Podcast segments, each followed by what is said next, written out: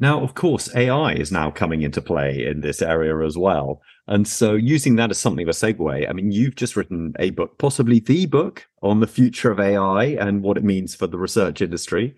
And it's Thank focusing you. a lot on ChatGPT, and it's a very practical guide as well. So, broad picture, what does it say? I mean, are market researchers all going to be out of a job in five years' time? That's a million dollar question. Um, I think market researchers who don't embrace AI will be out of a job in five years' time. Yes. So, is ChatGPT just for writing jokes and song lyrics about obscure subjects in the style of well known bands? No, it's not. There's a very direct applicability to the consumer insights industry. And I've got on the perfect guest to tell us more David Boyle of Audience Strategies, who's written probably the leading book on AI for the industry, Prompt.mba. David has a wealth of experience. He's formerly of Tesco and Harrods, BBC Worldwide, EMI Music, HarperCollins. And we dive in here in some detail to begin with around his experiences within the music industry. And then we get onto the practical details around ChatGPT in terms of how you can use it, strengths, weaknesses, as well as some of the bigger philosophical questions around generative AI. I learned a huge amount. I hope you will too. So, David, um, very, very nice to see you. A pleasure to have you on the podcast. Thank you so much for having me. I'm really looking forward to our conversation. But before we get into the meat of it, I also want to start off with a little bit of an icebreaker and just find out a little bit more about you personally. Maybe some of your deepest, darkest secrets. Don't have to be your deepest, darkest oh, secrets, God. but just something that people wouldn't, most people wouldn't know about you. Well, here's one. This might be too nerdy. You tell me if this is too nerdy, but there's no such thing as too nerdy, by the way. I'm thinking about the nature of work, and like one thing for me is is like I, I think I focus on things that are quite different from what a lot of people a lot of other people focus on, and so I think particularly in insight, I think a lot of people like really really care about what the insight is. They're like fascinated by how humans behave and you know what businesses need to do differently, and I think it it always feels like I do, but actually my real passion is the methods and techniques that get you there. And um and, and most people don't really care about that very much, so they kind of gloss over it. But the my real passion isn't really insights, isn't really how humans behave. It really it's like the cool tech that gets you to an answer that's very, very useful as quickly as possible. So what I'm saying is I'm masquerading as an insights person, but actually I don't. I, my head isn't in that space. Actually, I'm just like a, a data nerd behind the scenes. Uh, well, well, good, good on you, and you've done very well as a data nerd as well. Um, so uh, there's some examples of, of that. Um, I mean, before you um, wrote the book on Chat GPT, which we're going to get into, but of the type of analytical techniques that you've got excited about, but the rest of the world probably didn't. Yeah, good, good point. I mean, often, frankly, it's polishing techniques that are already widely used. So I'd say that like the one I'm obsessed with, always have been, is is clustering, like statistical clustering, particularly of audiences. But you know, that's a, something that's been happening for a long, long, long, long time. Um, there's a quote I read like 14 or 15 years ago by The Economist saying only 14% of executives felt that their clustering, their segmentation delivered real value. So it's something that's been going on forever, but it's also something that usually fails. So I spent well, nearly 20 years now try, trying to work out what are all of the reasons it fails and how can we like roll out a process that's as likely as possible mm. um, to not be in that 14% of failures. It's just like process engineering, right? But over, yeah. you know, nearly 20 years. And again, like that's the bit that really excites me. Like, how can you guarantee success? Not, not like what's the answer? Who are my segments? But that's all everyone else cares about. Yeah, that, that that is interesting. Just on segmentations here, we're having going straight into a real nerd out. But yeah, why do why do most of them fail in your view? And what, what can you do about that? Oh, that's a very good question. Um, uh, I think the answer is there's hundreds, if not thousands, of reasons, any one of which might lead to failure. so that's hmm. why it's 20 years of process engineering. Um, so let's start with data. Like if you have the wrong data, then there's no point drawing whatever conclusions you draw from it. So the right respondents, uh, who you ask the right questions um, with the right quality controls in place. Uh, that's already there's hundreds of point, things involved in getting that right. Again, any one of which might ruin everything. Next is interpretation. So if you don't deeply understand the client's business from a strategic point of view, and if you don't engineer a solution that like helps them to make the decisions they're actually trying to make, then then you're not going to draw the right conclusions. And then rollout. Like if the client doesn't act if the client nods through a presentation, or even I had one recently applauds through a presentation, um, that's great and it feels really good, but that's not enough. They need a week, a month, and a year from now to be able to recall the names of those audience segments, uh, to, to know what to do differently in their day to day jobs. Um, and that's more than just a presentation, that's ongoing like engagement and training and you know, and, and, leadership and things like that. So uh, honestly, maybe about a hundred things, maybe a thousand mm. things, any one of which might cause it to fail. You know, it's, yeah. it's, it's, a very tough process. That's why yeah. I like it. Yeah, I mean, I'm, but I think those are three very good buckets, and they chime with my experience. I'd say some of the other changes we've made that I guess that might help get there is first in the early days we've we we now invest a lot more time in what we call phase zero, which is really asking, and we ask directors of the company like literally, what keeps you awake at night? Not not what do you want from this project, but mm. what keeps you awake at night? What worries you? What stresses you out? and then we can really work out what it is that we need to aim for and that's where things like media planning often don't get put into the scope early enough or boldly enough but if that's really something that's keeping somebody awake at night you need to know really early and you need to design it into the whole mm. process right from the start and i think frankly we missed things like that before because they were like passing comments in the scope but you know turned out to be somebody's incredibly important um, uh, you know passion point or um, or maybe it wasn't in the scope at all, but turned out to be really, really important, and we only uncovered it later during this process. So, yeah, um, yeah a lot more face to face time and a lot more difficult questions as well to get there, because because the briefs and the scopes never really reflect what's actually needed. So, David, dragging us back onto schedule, but hopefully a reasonable, uh, a reasonable link. I mean, how did you generate all this experience and perspective? Could could you talk me through your career a little bit? Well, I think it comes yeah it comes back to my passion, which is like the, the process. So I'm, i would say I'm a data nerd at heart. I, I studied maths at university, but like theoretical maths, the ones that's not applied in any way at all, like no real world complications or constraints, just the like the academic theory of it. And um, maybe that relates back to my first point. So you've got like a, a brain that's interested in that kind of thing, um, and then I did business strategy out of university, um, strategic management consulting, which is using data to drive strat- strategic decisions. And um, and there I really saw the power of data to to drive decisions. Like the right chart in front of the right person, you know, unlocked millions or billions of investment. You know, really changed the course of a company. And so I became slightly obsessed with how like what's the best way of getting the right numbers in front of the right person. Um, by chance, I ended up running a consumer insight team about eight years later.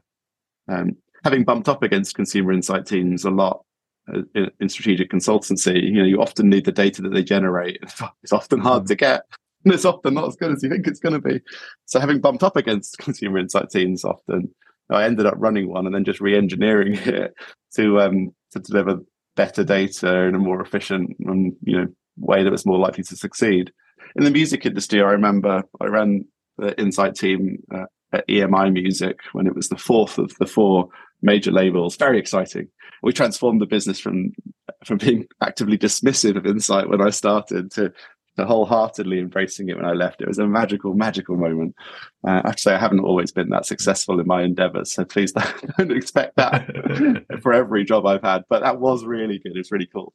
And I remember, you know, at the start, we're designing the research program to help uh, understand what artists should do differently and I sketched out a little framework for how I thought that should work. And I sat down with one of the stakeholders, and, and they said, "Well, no, no, we don't think that way. We, we, you know, this is the decision we're really trying to make." I was like, "All right, great, then we'll re-engineer it." But like, you got to be obsessed by how can I help the stakeholders to make the decisions they're trying to make, and how can I engineer everything to be as efficient and effective at helping them make that decision as possible. Mm. In the music industry, let's say, you know, we had this process where um, it was so brilliantly uh, engineered. Uh, an A and R person, let's say a label working with with new talent, could submit a song to our song testing program, and in about three weeks, and um, and for almost no money, for like two or three hundred pounds, they could get back an incredibly rich report, which would set the strategy for that song, exactly which audiences, exactly which territories, Hmm. And because it was standardized, they knew exactly how to read that report. And so it was such an incredibly powerful impact you could have by standardizing the, the processes and the, the, the ways of working. You know, before that, you would have had to specially commission some research. You'd had to design the research. Hmm. You had to pay for the research, and then you'd have had to work out how to interpret it on the back end as a stakeholder. You know, that's enough to stop you from practically doing it for almost all projects. Whereas Hmm. when it's efficiently run, almost every artist in almost every country gets A grade treatment thanks to this efficient process. So it massively multiplies the impact that you have when you when you really get the process smooth massively. Yeah. So how, how did that work? If you don't mind me just dipping into that. So if I play it back, you're an artist, you've got a new song, and it would what it would go into a a testing program, which is what a sort of a, a very slick audience testing program where you've got audience feedback on it. Absolutely. We play it to thousands of representative consumers in different countries around the world in a carefully controlled environment. And uh, because we had an awesome audience segmentation, we could tell you exactly which segments uh, were excited about it now, um, not yet, or never. Hmm. Um, and, it, and therefore, exactly how it should be marketed in each country.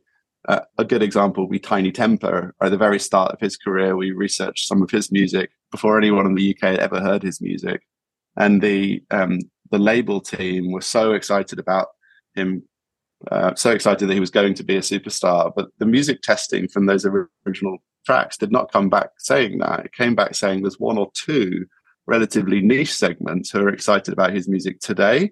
Not that others wouldn't be tomorrow, but today it's just those two. So we had to rein back marketing and focus it on just those two segments to build up that fan base before um, for other segments came on board. And three months later, a couple more segments. Three months later, a couple more segments. So it's a really carefully managed rollout to superstar status where he got to in the end. But if they'd if they'd taken their instinct that he'll get there and they'd applied it on day one, which they were going to, I think they would have failed because they'd have done loads of marketing to audiences that weren't yet ready Mm. for his music. Um, so yeah, it was incredibly impactful for superstars, but as well as new artists who went on to be superstars. Yeah. Um, but but it was yeah, very really much fo- but but it wasn't focused on trying to improve the song or anything like that. It's more about identifying the potential audience for the song and then tailoring the marketing campaign accordingly.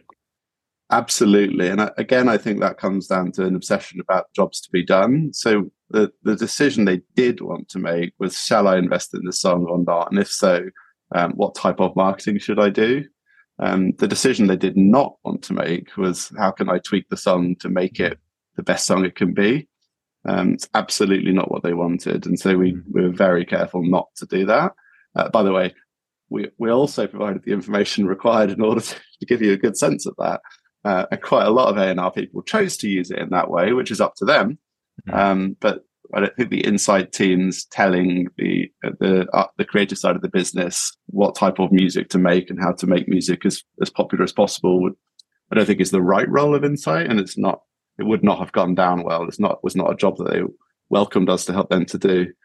Um, but I do believe in giving people that information, and, and if they choose to go after it, that's up to them. And if they choose not to, that's up to them as well. Actually, David Guetta is a great example of this. And I, I sat with David Guetta to talk about um, lots of different things. We had three hours to, to nerd out over data together. It was awesome. Um, but there was one graph I showed him, and, and, in particular, it was 90s music in the UK, like really stood out as being something that people in the UK said sucked. Um, and so I, I quipped, you know, def- definitely stay away from 90s music. And he had this big smile on his face. And I said, why, why are you, why are you smiling? Something's going on in your mind. And he said, I'm to, he sat back in his chair and said, I'm to bring that back. So I think great creatives will take audience feedback and say, all right, they don't want me to do that. I'm going to do it anyway. And that I think is brilliant. Now, of course, AI is now coming into play in this area as well. And so using that as something of a segue, I mean, you've just written a book, possibly the book on the future of AI and what it means for the research industry. I'm sorry to hear that it's lost leading, but it's um, I think it's having quite an impact. And it's Thank you. focusing a lot on ChatGPT, and it's a very practical uh, guide as well.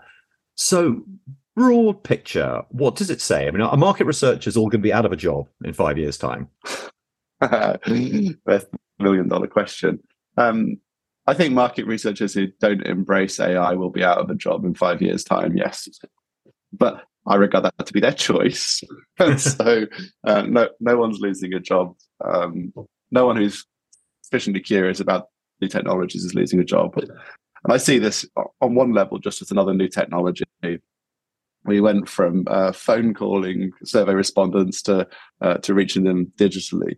We went from um, focusing entirely on survey data to also including social data. You know, we've been through several revolutions of um, of of how we get data and also how we interpret data. This is just another imaging vastly bigger and quicker than any other way of technology. So it's vastly more important that you embrace this one quickly than any other one.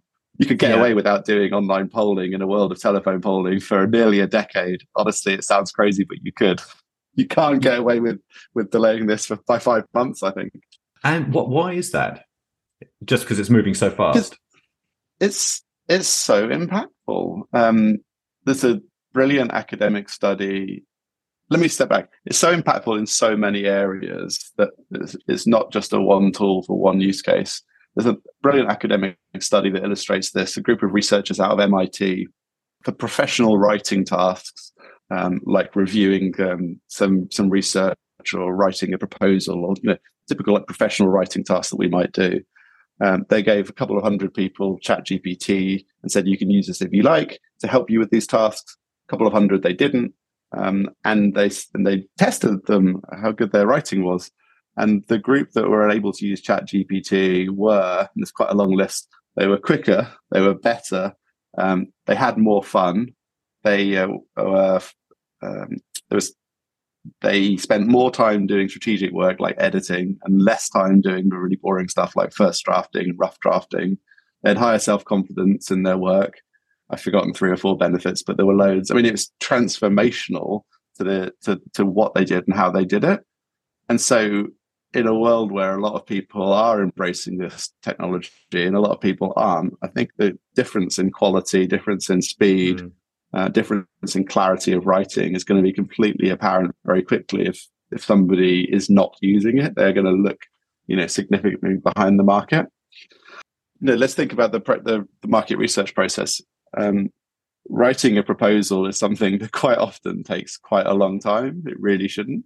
Uh, writing a proposal now takes almost no time uh, because your scrappy notes on what you think the client needs can be turned into quite a thoughtful and detailed uh, proposal, can be elaborated on, can be uh, reworded, and can be kind of structured. So, if, particularly if you feed it bits of your old proposals, uh, the scrappy notes plus old proposals equals a new proposal now with with way less mental effort, way less time, and I find they're they're way richer and better than the proposals we used to write. So quality's improved, but also the speed has improved and the mental load has decreased massively. So that's something now that clients should expect a proposal within an hour, uh, whereas mm. previously often took you know mm. a week. Mm. So that's just radically different. Yeah, yeah. And, and second, the same was true of writing up research reports as well. Like it just mm. just didn't take anywhere near as long. Yeah, I think it might be useful actually if we went through the, the rungs that you were talking about as uh, well that I know are part of the book. Because I, I, was at Quirks last week um, and I saw your co-author Richard Bowman give a very good presentation on that. And so, just at a high level, could you talk through the, the principles that he articulated that are in the book around sort of the, the various rungs that you go through in terms of uh, using chat gpt and the you know the skill sets and expertise associated with that that's a really good point because i've sat with a lot of people um, leaders in big global corporations and, and when you start talking about what we're going to show you as the very high rungs a lot of them say oh i didn't even know it could do that um, and so just seeing this laid out is, is really helpful i think to people so we say that there's six rungs on the ladder of mastering Chat GPT, and it's totally okay to start at rung one. In fact, you should start at rung one mm-hmm. to get the hang of it. Uh, and that's something like small talk, so jokes or simple questions, conversations. You know, having fun, being silly. That's okay. That's how humans, babies, learn to use tools by playing with them, being silly with them, and eventually working out it's a spoon. I can eat with it. so mm-hmm. play, have fun, be silly. Rung two is similar, but slightly more sophisticated. That's playful creations. So poems, songs, stories, like simple brainstorming, ideation, that kind of thing. They're starting to get a bit more useful to you, but it's still somewhat playful. Um, master that definitely, but then go one more step. That's rung three, uh, information and understanding. So that's when you start to ask ChatGPT to explain complicated concepts, uh, maybe summarize articles or meeting transcripts for you, um, provide definitions or explanations. Like if you want to insert the five marketing P's into your um, into your proposal, or you're not sure whether it's four, five, or seven, and you ask ChatGPT, what are the four, five, and seven uh, P's of marketing? Explain each to me, and you know, and bring them to life for me in relation mm. to this industry. There you go. There's a big chunk of your proposal right there. Um, rung four is task assistant. So it's getting more work focused now. I've got a specific task. Help me get this done.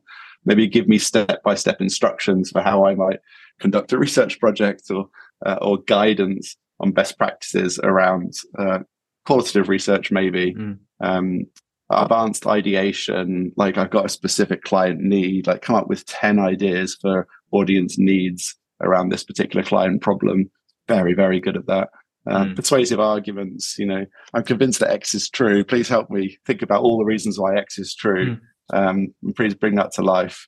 You should also say, also, what are all the reasons why X might be false? Please, please tell me why I'm wrong. Bring that to life as well. It's very, very good at that. Hmm. Yeah, um, that's really creative that's, writing or problem solving. That that's really interesting. So it seems like, and obviously, people should buy the book and read the book if they really want to get the the answer to this, as well as you know attending the conferences that you are uh, speaking at and and running. But it, it seems like there's a there are certain techniques and processes around the way you phrase questions and try to triangulate questions from different directions in order to get the, the most out of it as a tool.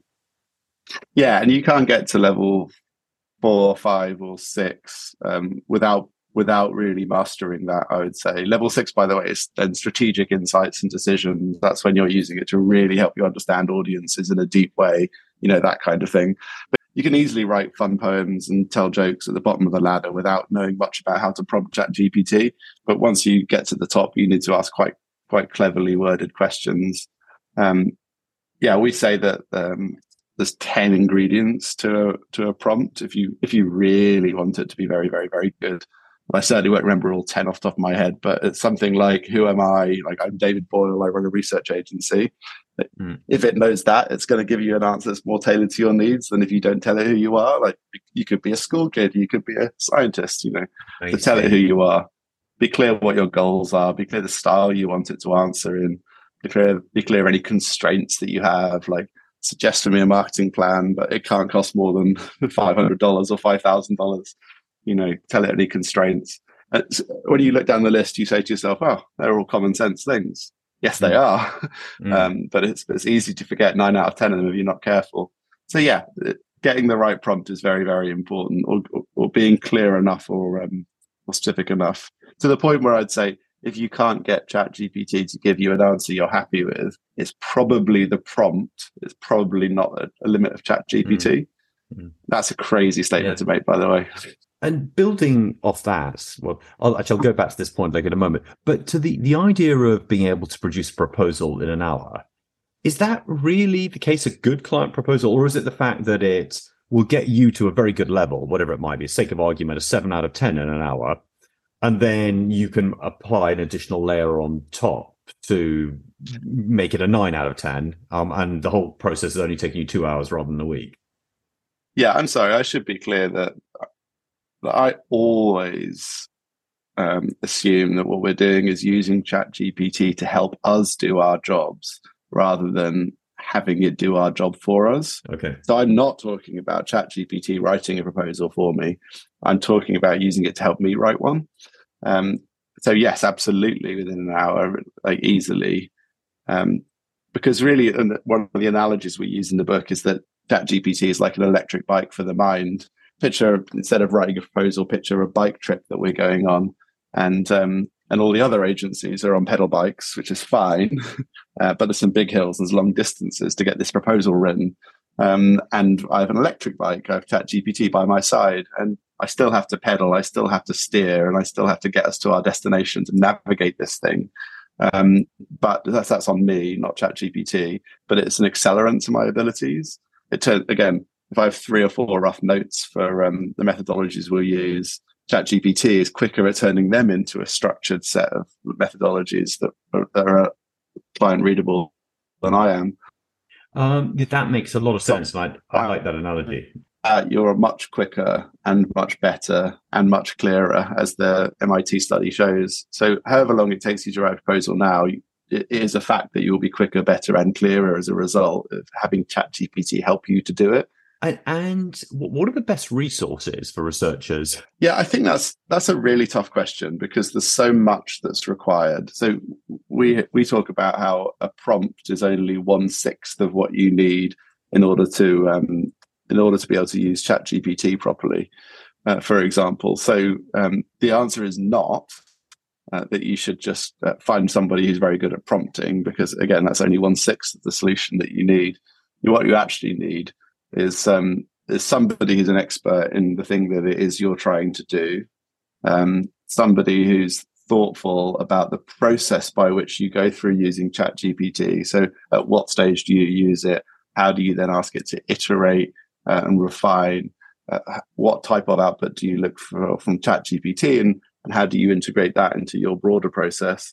Uh, and then the, you know the prompting piece comes along then at the end of it as well. So at the very first, somebody has to be an expert in the topic, thoughtful about process engineering, and um, and a good mm. prompter in order to be useful to you.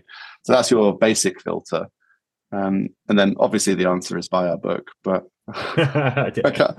but credit to you, credit to you that you didn't go with that answer straight off the bat well, my job is to help you to work out how to do the thing you do. And if that's if you need me to do the work for you while you read my book, that's great. And if not, then I'm happy to help you. And by the way, the, I should say the book is free to anybody who doesn't feel like they can afford it for any reason whatsoever. No questions asked. So just message me or Richard or any of us, and we'll we'll give you a download code. No problems whatsoever. So that we're not trying to make money out of this, but it'd be nice if some people actually bought it to pay. Uh, I, to, I would rather ask, than everybody I, asking for it for free. Yes, I, I would. I would ask how many people have paid for it as opposed to uh, buying it, buying it, or getting it for free. I'd say it's a it's a it's a two to one ratio, free versus paid, something like that. I would say, which is totally, totally, totally fine. And um, we're honoured that people we looked up to and respected our whole careers have bought a copy and have, have, have said beautiful things about it. So you know we've we've touched people and and and had the impact we want with it. Uh, so we're very happy to kind of scale this and get it in as many hands as possible. That's that's why we wrote it. It wasn't it wasn't to make money.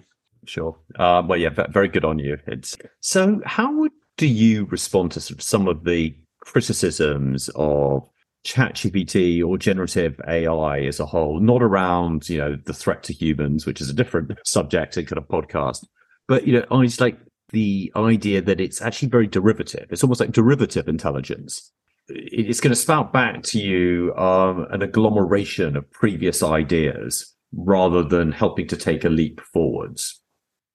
That's a good, it's a good criticism, but I would first I would say it's it's a theoretical criticism rather than a practical one. So theoretically, that's an interesting conversation to have, and happy to dig into that.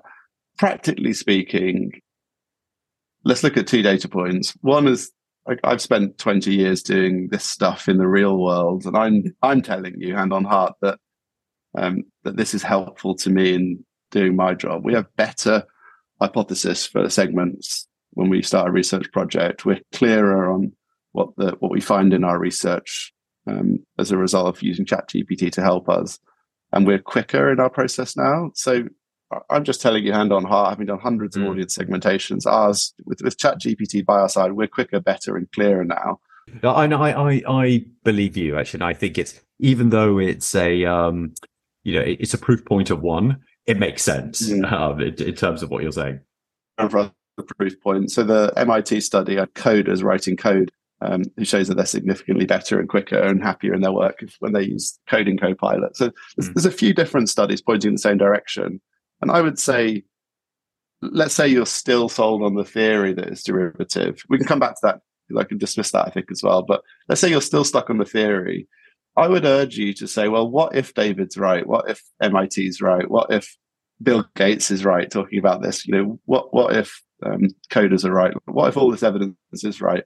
If it's right, that's that's a promise that for free, because it's free, that's a promise that for free you can be better, clearer, and quicker in your work. Do you not want to try it? Hmm. Yeah, that's a good that's a good uh, argument. When you do, you'll find that there's no signs whatsoever. Uh, sorry, there's very few signs of this of this derivativeness that that occur. Um, when I ask it to think about some audience segments for a client, are one or two of them the kind of segments that that are like obvious and maybe slightly derivative? Yeah, they are.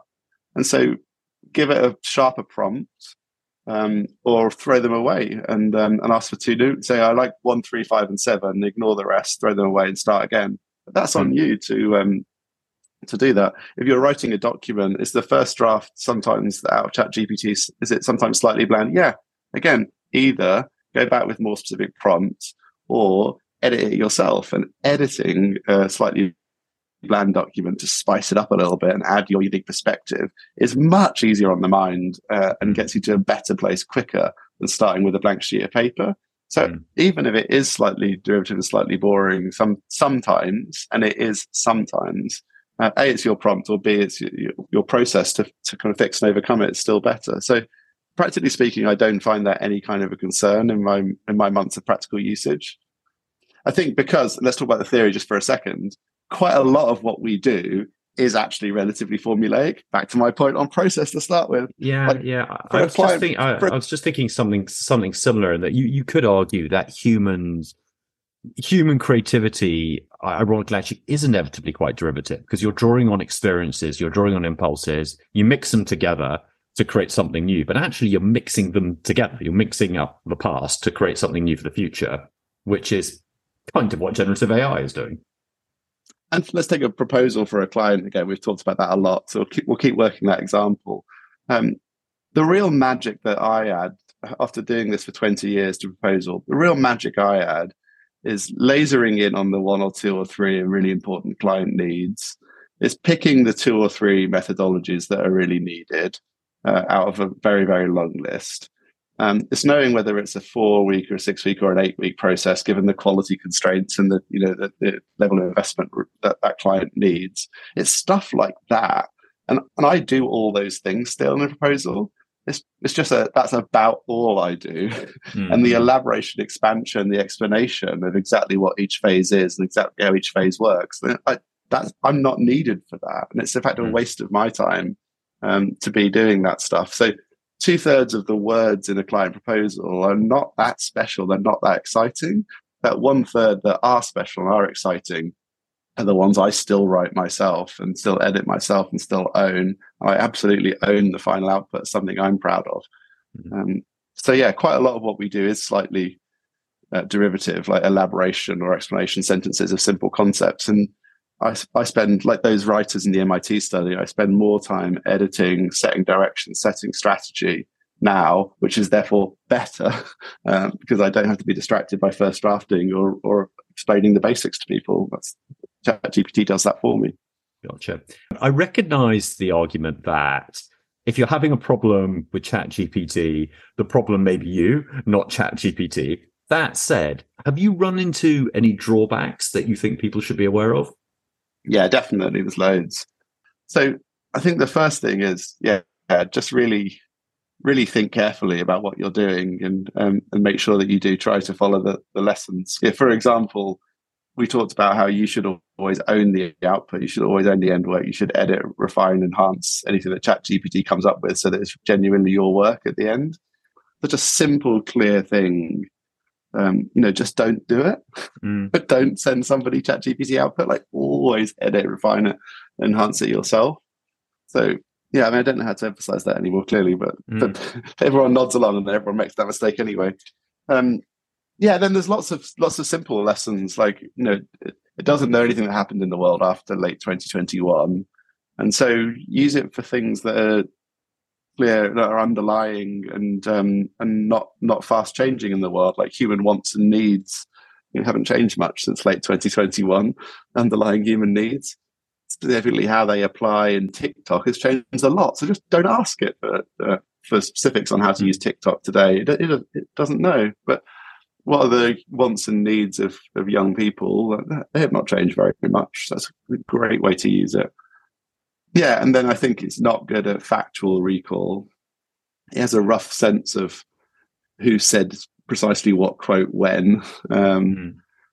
but it and what URL that quote can be found at. But it's not very good at recalling specific quotes. It's not very good at recalling specific URLs, and it's not very good at recalling specific facts. So again, just don't use it for those things. Mm. Um, you know, I've got no patience for somebody who's, who who says, "Oh, ChatGPT is garbage because like this this quote, this URL, and this data wrong." Um, it's, it's, absolutely not something you should use it for. Um, so yeah, there's there are a few few kind of guide rails there, but um, yeah, that, those those make a lot of sense. Are you running into any issues with the clients you're working with around concerns that their proprietary data, because let's face it, like survey data is you know generally proprietary to you know to a given client unless it's a syndicated service. That their proprietary data may end up being part of open source models. I think this is a good theoretical concern. Um, I don't think it's a good practical concern for for a few different reasons. Uh, first of all, you can opt out on OpenAI's website from your data being used in that way. Um, so that actually should resolve the issue. Mm. Um, even if you don't opt out, then I think every prompt that you type into ChatGPT, and whether your prompt includes some data or not, every prompt you type in is is fair game for OpenAI to, in theory, read and in theory use to train the models. But there are hundred, there's a hundred million people around the world typing stuff into that, that box. Three quarters of which is probably just plain wrong, and and and bad. And and when I type in like what should the strategy for Shell be, um, you know, hundreds of college students all around the world are typing that in, and, and how how the hell is anybody going to um, going to know which which were the real Shell employees revealing leaking their secret strategy plans, and which were college students doing a college project? You know, mm. it's impossible. So I, I, don't think practically, if you type in your company's secret plans, there's any risk whatsoever that mm, they're going to be surfaced. Um, so I don't think there's any kind of practical risk, but there is a good theoretical risk. So for all the lawyers out there, um, yeah, you should definitely check terms and conditions and yeah. go through approvals and do your opt outs. But it's not something that really worries me, and and it's a slight theoretical risk on the one side, but a, a hardly, very strongly evidenced significant upside on the other. So even if you accept that risk is real, it still shouldn't stop you because you're foregoing a massive benefit in order to like mm, insure yourself against that risk. Yeah, yeah. When you evaluate the risk reward com- component of it, what is also interesting, we talked a lot about the early stages of the process in terms of formulating proposals and I can imagine the the process and it's outlined actually in the book in terms of the in terms of questionnaires and that type of thing. But is anyone managing to close the circle in the sense of taking primary consumer based data, so for instance, survey, and then really using generative AI to, sort of, to analyze and evolve the results? That's a good question. I would say, I would say the a bigger use case on the on the latter half of a research project is bringing the results to life for the client. So let's say even if you don't use it to find insights in the data, um, using it to bring those insights to life is absolutely a very clear and very powerful use case that you can use today. Um, and that would be some simple things like um, feeding into Chat GPT. Hey, he, there are, these are the four statements um, that most uniquely define this audience segment. Come up with 10 names for this segment for me. Um, you'll come up with names that are better and clearer than the ones you would have come up with, and you'll do it quicker earlier in the process um, feeding into ChatGPT, hey, here are some statements that describe how this audience segment behaves. Please write a, a one paragraph, five paragraph, and 10 paragraph overview um, of, of who this segment is that brings them to life for the client. Again, you'll get segment descriptions that are better, clearer, and quicker than the ones you would have had before, and you know, in more formats. Hey, please bring this segment to life uh, in one paragraph for a marketing person, in one paragraph for a product person, in one paragraph uh, for the for the leadership team making investment decisions. You know, again, mm. more more applications to more stakeholders than you otherwise would have done. And then on the um, on the so what side, once you know who the segments are, let's say, um, I think all too often insight teams stop uh, before they say, and therefore you should do these things differently which is back to our earlier conversation about not wanting to, to, to tell the business what to do. But now you can say, hey, uh, we're targeting this segment uh, in a business that does roughly these things. Uh, come up with 10 uh, product innovations, 10 marketing innovations uh, and 10 positioning innovations that might meet the needs of this segment. And they're not factually based, not based on the research, but they're the kind of innovation ideations that should follow from research. And instead of waiting for the workshop and, and waiting for the client to come up with them, or instead of having to use like really valuable brain power coming up with them, you can you can do it. You can do it early. Uh, you can do it more clearly than you otherwise would have done. And again, you can spend your time editing, uh, setting strategy for them, refining them, and coming up with making sure it comes up with good ones rather than having to do the actual work of coming up with them in the first place. So your work will just reach a bigger audience. It will be clearer to them. It will be quicker and it'll be much more comprehensive than it otherwise would have been. So at the very least, you should be doing all those things. Yeah, that makes a lot of sense. Like, I mean, thank you. Those are really, really practical examples. And I suppose if I back up to the analytical component, I mean, in many ways, lots of agencies and in-house uh, departments have been using all sorts of machine learning techniques, actually, anyway, to to crunch the data and look for patterns. Um, so it, it's almost yeah. like that. That's the area of the process where, actually, to some extent, AI, depending on how you want to define it, has, has actually already been embedded uh, for for many many years. That's really true, and I think that the only part of the analytics where the current AIs are, massively helpful in a way that's very easy is uh, interpreting open ends or qual um, transcripts, for example. It is amazing when you paste in open ends and ask ChatGPT to give you the themes, extrapolations, categorizations. Um, it doesn't care about bad language, the scrappy notes that people put in. It knows me. It's, it's so very, very powerful for those things. Qual transcript as well. And again, if, if we step back, what I'm focusing on here is what can most people practically do with the free ChatGPT tool that's available now. There's so much that everybody can do now today free. I'm really focusing on getting everybody to do those things first before we worry about all the other stuff like the detailed database analytics. David, I'm conscious we're getting to time. So if it's all right with you, I might do a quick fire round. Great, let's do it. That sounds scary and fun. No, it shouldn't be scary. Um, particularly the first question, which hopefully is, is, is an easy one. Have you had any mentors? And if so, what did they teach you? Yes.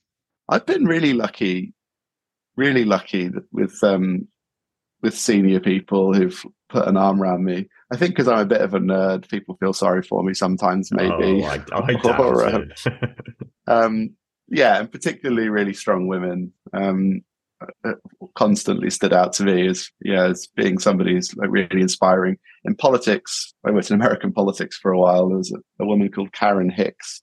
It was a real inspiration. She really knew her stuff, really knew what she wanted, really knew um, how how to run a political campaign, um, and really taught me how to apply my data skills in a way that was most useful for political campaigns getting run efficiently and effectively and knocking on the right doors and targeting the right ads to the right voters. But I had the like math skills, the analytical skills, but not that knowledge. And yeah, and she was an incredible guide to me to that industry and, and you know how to be an effective, how to effectively have an impact in that world. Um, fantastic. What's the biggest good mistake you've ever made? So, for instance, a mistake you made, but something that you really learned from. Well, the first one that springs to mind, and then we go back to the music industry and go back to music testing as we did before. Um, uh, an A and R person, Miles, who I really love and respect, um, but was scary at the time because I didn't know him very well, and he was like you know, had been in the industry forever and knew everything. He finally had asked me to help him test some music by an upcoming artist that he had. And I thought this is such a great opportunity. You know, I'm making friends with the real influencers here. I'm starting to have some impact in this business. So I researched some five songs that by this up and coming artist that he's really passionate about. He wants to know what will be the lead single. So I go confidently go into the meeting because one song scored higher than all the others. I confidently go in and say, Miles, good good news. We've got a very clear answer. You know, this one scored much higher than all the other songs. Therefore, this is the lead single. And he said, Well, that's not the lead single then. And I just looked at him thinking, Oh my God, you know, I've done all this work for you. Um, and now you're dismissing it because it's not the answer you want. And he politely explained to me that the band weren't ready for a big hit, that they needed to uh, build a fan base. So they would go with some of the smaller songs build their expertise, build a fan base, and keep that big hit in reserve for when they needed it. And so I learned that I was answering the wrong question in that case. I jumped to conclusions about what he wanted to do. Um, and I should be much more careful about getting under the skin of stakeholders and working out what they really want. So making silly mistakes like that, I think, is, is incredibly powerful if you learn from them. And it's really easy for analysts in particular or researchers sometimes to to go in over conf- overly confident, but again, not really understand what the stakeholder's trying to do or, or the industry you're in. I think that's one reason people are timid about giving recommendations to stakeholders because they know that they don't fully understand their situation. But I think often a wrong conclusion gets you to the right answer quicker than sitting on the fence and not giving a conclusion at all, which is what people do quite often. Yeah, it's a very fair point, isn't it? As, as you say, it's, trying to judge where you have the credence and sufficient background to to give an opinion. Yeah, you don't, don't want to make a fool of yourself. Now, the risk of making a fool of myself is slightly personal. Tell me if it's an impertinent kind of question, but what, what would your partner say your best and worst characteristics are? Oh, good God.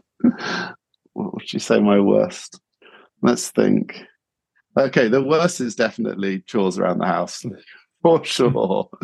Um, and uh, the, my massive weakness is this is going to sound really, really weird, but my massive weakness is I'm either working or relaxing, and anything in the middle, I just, you know, I don't really have much time for, or, or don't make enough time for. So, you know, I, I, definitely need to find time for that third thing, which which is chores.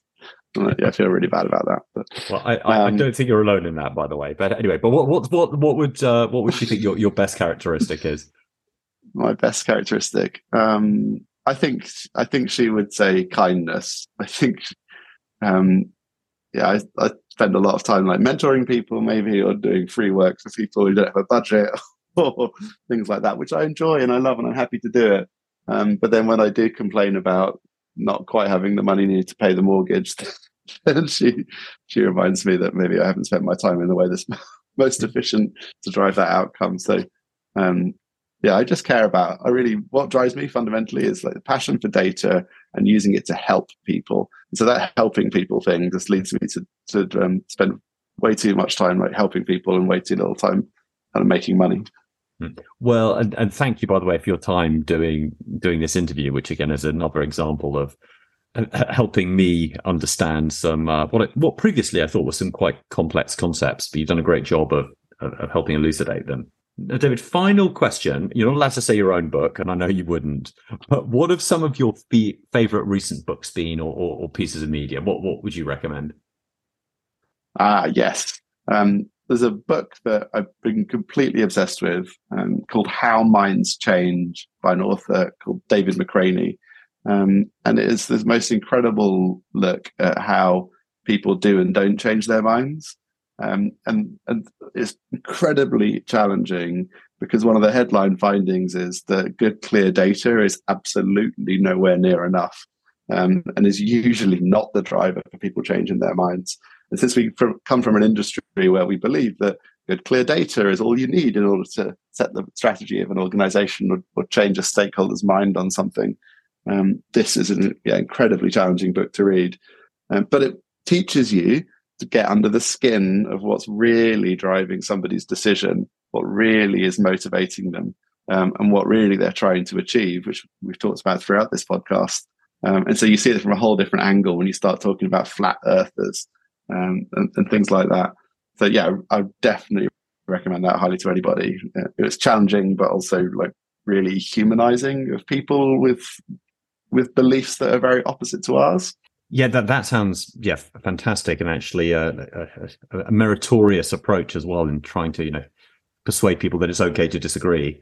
David, thank you so much. It's been a, an absolute pleasure, and um, I, I've learned an enormous amount from you. It's been so fun. I really love your work. I really love the podcast. It's such an honor to be on. So thank you. Thanks once more to David for his time, generosity with his knowledge, and putting up with my prying questions. If you want to start using ChatGPT as part of your process, you can get a detailed how to guide and much more by downloading David and Richard's book at prompt.mba. Now, the next episode will be up hopefully next week, failing that the week afterwards, but I think it's a cracker. You'll have to wait and see what I mean. Thanks again to Insight Platforms for their support and to you for listening.